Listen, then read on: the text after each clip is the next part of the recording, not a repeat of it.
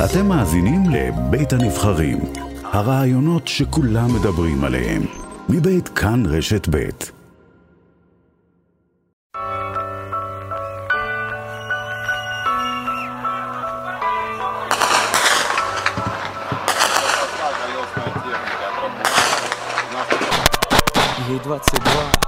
Just few months ago, I thought that I have a chance to finish. I know what to do. רק לפני כמה חודשים חשבתי שיש סיכוי שאסיים את השירות הצבאי, שאני יודע מה לעשות במידה ויש מלחמה גדולה.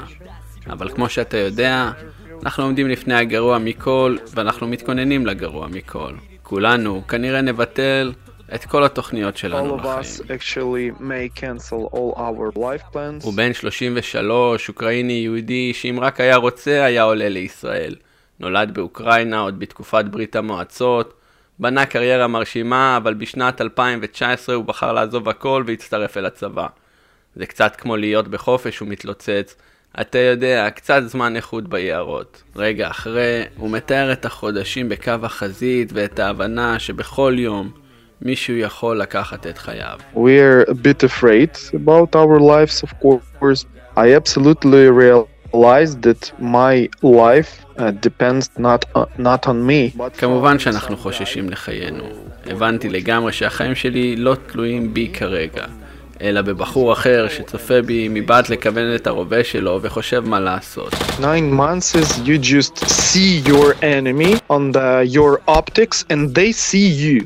במשך תשעה חודשים אתה רואה את האויבים שלך דרך המשקפת והם רואים אותך, ובכל זמן, בכל דקה, הם יכולים לפתוח באש. כמו שגם אנחנו יכולנו, בגלל שהמרחק קצר, באמת קצר.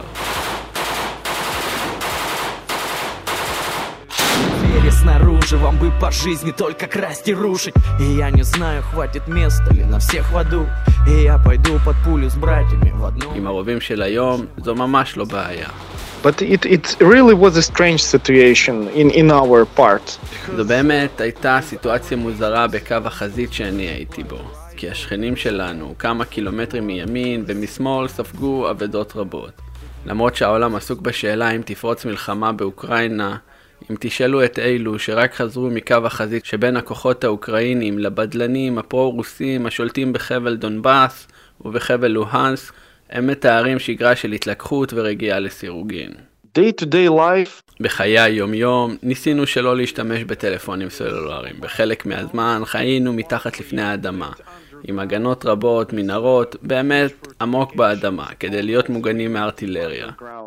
to have a protection from the artillery. Sometimes we used um, abandoned houses because front line it's not all the time about לפעמים השתמשנו בבתים נטושים, בגלל שקו החזית זה לא כל הזמן רק שדות ויערות. בחלק מהזמן מדובר בכפרים נטושים. למשל, כפר אחד יכול להיות מחולק, בצד אחד של הנהר יושבים הרוסים, ובצד השני של הנהר יושבים האוקראינים. ומדובר בטווח קצר מאוד. it was shock for me. A lot of civilians stayed there till this time in their homes right on the front line. זה היה ממש שוק בשבילי, הרבה אזרחים נשארו שם עד עכשיו, בבתים שלהם, ממש בתוך קו החזית. היו שם מקומיים עם הכבשים, פרות, תרנגולות והכל.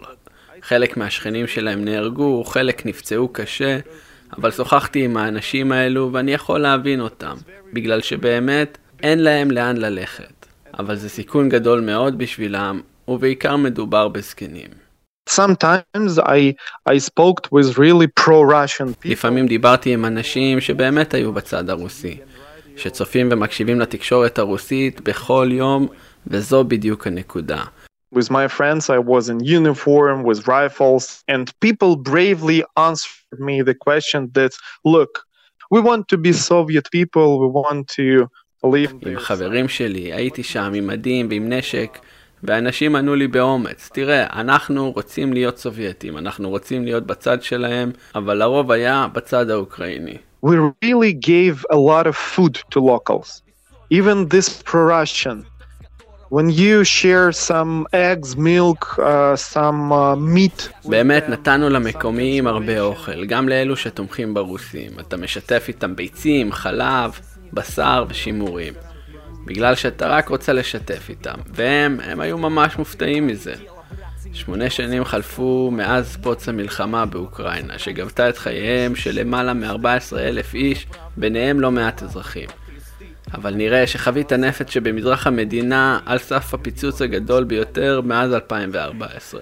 The circumstances like that uh, that we may have no choice. If they will come, we cannot מציאות היא. שיכול להיות שלא תהיה לנו ברירה אחרת. אם הם יבואו, לא נוכל להגיד, היי hey, חבר'ה, אנחנו לא רוצים להילחם בכם. וזה אומר שהרבה מאיתנו ייהרגו.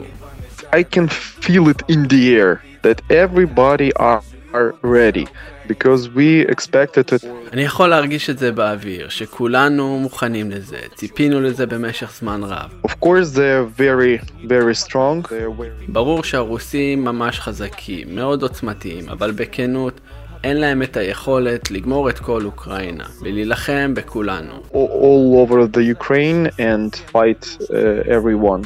They have enough strength to יש להם יכולת לדחוק חלק מקווי הגבול, ולנו יש את היכולת להילחם בהם.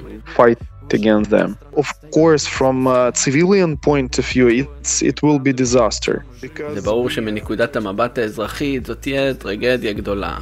אנחנו בהחלט נקרוס כלכלית, אנחנו נפסיד הכל, כל מה שהכרנו ישתנה.